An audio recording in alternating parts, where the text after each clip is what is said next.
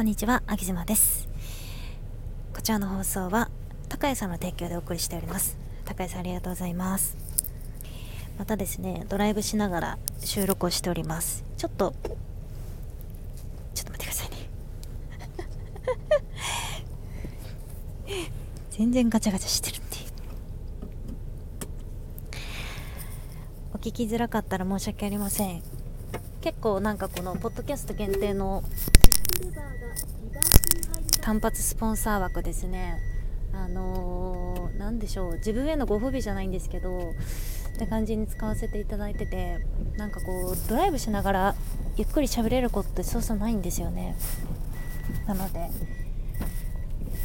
今実は外が雨降ってる中。雨降ってる中ドライブ好きなんで使わせていただきました。このしっぷりした感じで話しながら前向いてドライブするのいいですよね。えっと今日はですねテーマをいただいております。子育ての中でパートナーからしてもらって嬉しいことと傷つくことは何ですかっていうご質問ですね。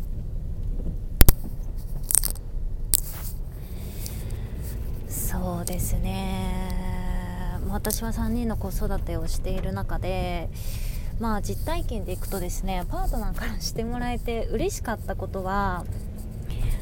嬉しかったことはうーんこれね綺麗事でも何でもないんですけど本当にねぎらいの言葉が嬉しいですね。なんかいわゆる会社とかになると結構相手をねぎらうことって頻繁にやると思うんですよ。例えば同じ職場にこう集まってきた時になんかああ今日も頑張りましょうみたいな話から始まってじゃあ退勤する時に「すいませんお先に失礼します」みたいな言葉ってあるじゃないですか。でもじゃあ家庭になった途端その言葉って一気になくなるんですよね。例えば朝朝じゃ夫婦でねあげ妻とあげ妻のおっちゃんがいてよしじゃあ今日も頑張りましょうっていうことってそうそうないしで例えば夫ちゃんが帰ってきた時にあのー、今日もお疲れ様みたいなあの本当にいつもありがとねとか、まあ、さっきの職場であればお疲れ様でしたお先に失礼しますすいませんねみたいな明日手伝いますんでみたいなさこととかも家族になった途端ねそういうのなくなるんですよ。でじゃあ上妻の夫がそういうことをできない人なのかっていうと実はそうでもなくてむしろめちゃくちゃビジネス関係においては彼はとっても気が使える方なんですよね。すごいこまめにお客さんのこともフォローするし、えー、一緒に働くメンバーも大切にするんですよ。するんですよ。でもじゃあいざ家庭になった途端になんかそこの気遣いってしなくてもいいのが家庭みたいな感じになってきてて我が家はねなってきててでもちろんそれはあの上げ島の夫ちゃんもそうだし私もそうなんですよ。私も例えば音声配信仲間には「お疲れ様とか「なんかありがとね」とか普段こう普通の人間関係で言えてることがなんかいざ家族になっちゃうとちょっとねぎらいあんまりしなくてもいいんじゃねみたいな感覚になってきて多分皆さんも身に覚えあると思うんですけどじゃ自分の親にこう職場の同僚と同じぐらいの配慮を持って接してるかっていうと多分接してないと思うんですよね。こう実家に帰実家のさ例えばじゃあお母さんとかお父さんがなんかこうご飯を作ってくれたとするじゃないですか。その時も「わ美味しそう」とかさ「ありがとう」とかさ「ごめんね忙しいのに」とか食べたら「美味しかった」とかさ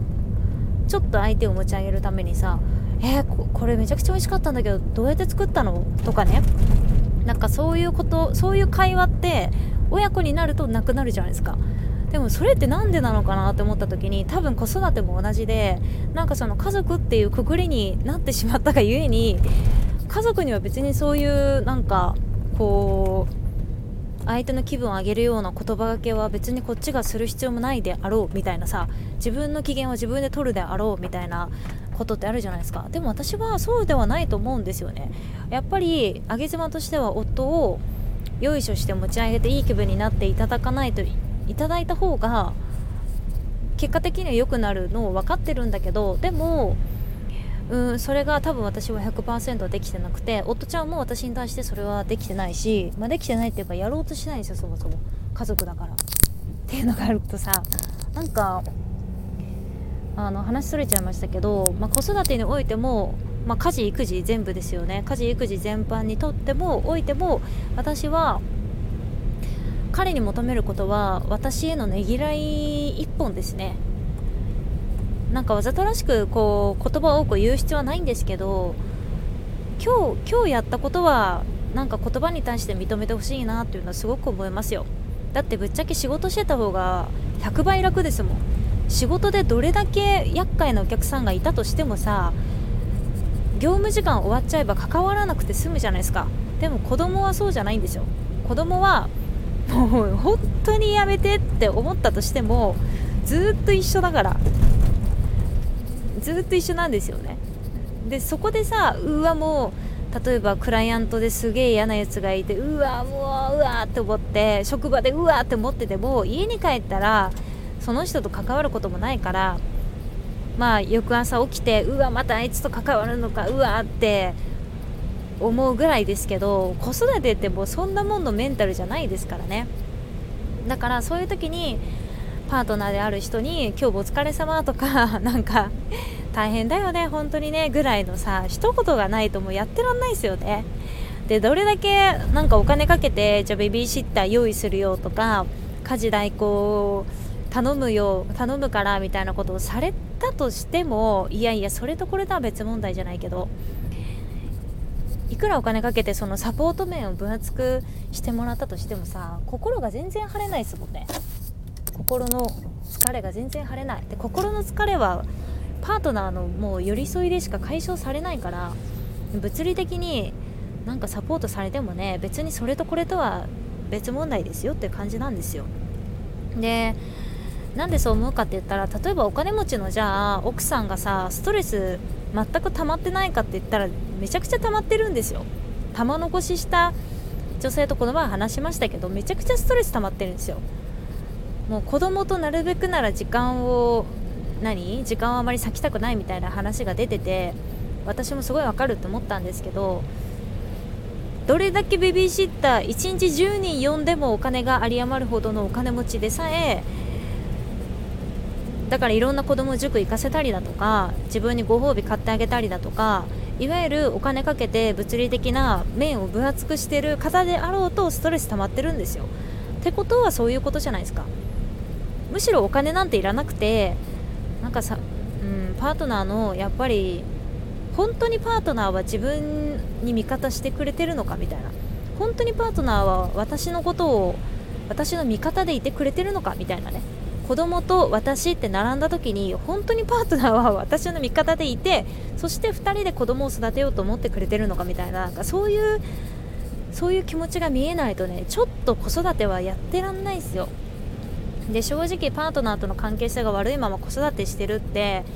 しんどいお客さん2人抱えるみたいなもんでちょっともう会社辞めたいってなるじゃん。で会社辞めたいがさいわゆる離婚したいになるわけですよ。だね本当に仕事してる方がもう100億倍楽だからもういくらブラック企業といえどさトイレには行かせてもらえるじゃないですか。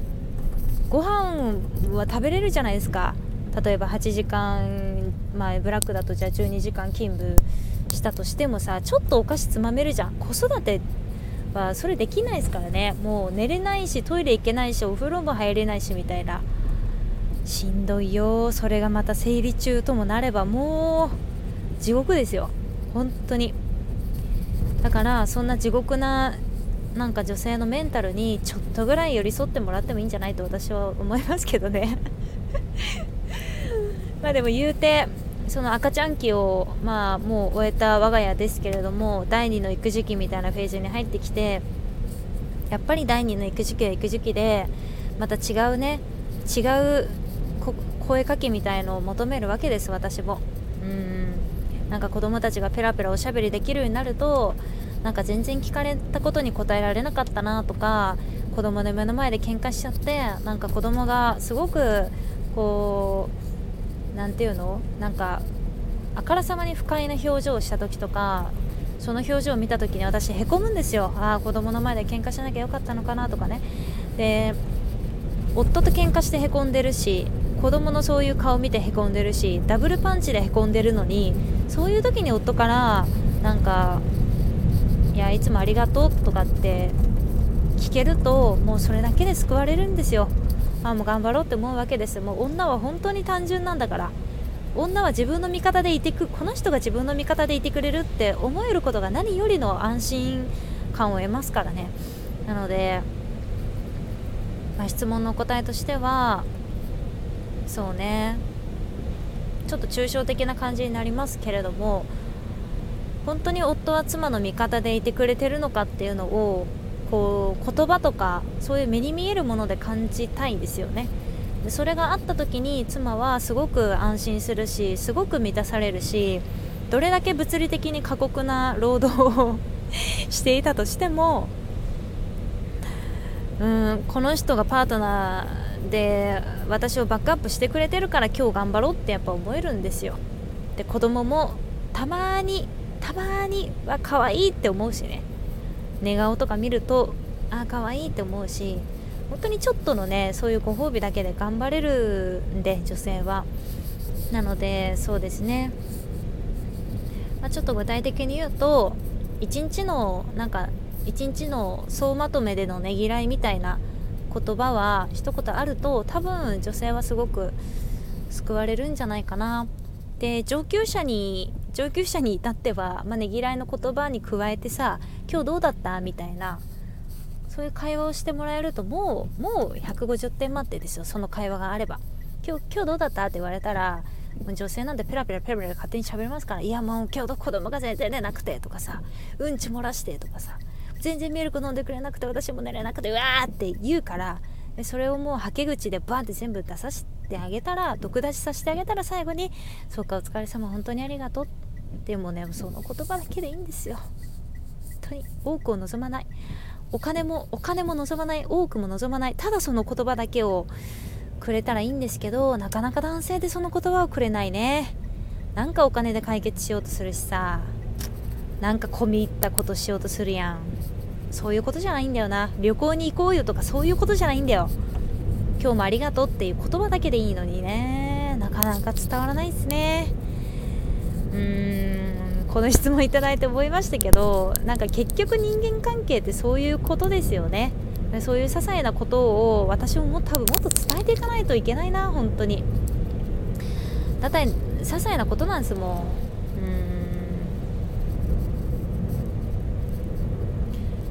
んそうですね。なんかこうやって質問いただくと本当に改めてなんか気づきますよね。自分の子育て期を振り返ってこれこれ今日話した内容全部私自身にあの解いてますからあげ妻はそっかねぎらいの言葉だけが欲しかったんだみたいなね。今日もありがとうって言ってもらえたら私頑張れたのになとかね。なんかそういうことを振り返りますよね。はい。ということで、えーとご質問の子育てにおいてパートナーにされたら嬉しいことそして傷つくことこれは本当に表と裏みたいな話になりますけれどもパートナーに一日終えて一言「今日もありがとうお疲れ様でした」と言ってもらえたらめちゃくちゃ嬉しい。で逆に傷つくことはもうね当たり前もう子育てし子育てはもう当たり前でしょ？みたいな態度でいられると本当に傷つくよ。もうこれこれできて当たり前でしょみたいな。子育てはもう普通にママならできて当たり前でしょみたいな。何もこっちが気にかけなくてもこっちは仕事してるしみたいな。君は君で子育てしてるしそれでいいじゃんみたいなね。50-50じゃんみたいな感じの態度っていうのはもうめちゃくちゃに伝わりますからね。でぶっちゃけ仕事してる方が100億倍楽やし。もう私3人子育てしていろんな仕事もしてきましたけど仕事してもう仕事なら私24時間できるけど子育て3時間もできないもん。3時間ぐらいやれよって話だけどこれこれマジですよ。これマジで子育てに3時間向き合うって本当にできないですよ、うん、本当にできない。だからちょっとそのガソリンぐらいは入れてほしいよ。今日ありがとう。お疲れ様。今日どうだった？してもらえたらもう明日もよしもう今日なんとか生きれた明日も頑張ろうって思うわけですよ。はい。なんか最後愚痴っぽくなっちゃいましたけど私はそれを望んでましたし、まあ、それを言ってくれた日もあって実際にすごく嬉しかったんですよ。ねぎらってもらえた時本当に嬉しかったの。もうこの人パートナーでよかったとかって普通にそのレベルで思いますから、あのー、ぜひ男性の皆さんはねぎらい言葉だけでいいんでかけてあげてください。旅行なんてもうそんなもんそんなもんはもういつだっていいんで。数年後でも全然いいんで。とりあえず子育てがもう厳しい時はねぎらいの言葉お願いいたします。拓也さんありがとうございました。あぎずばでした。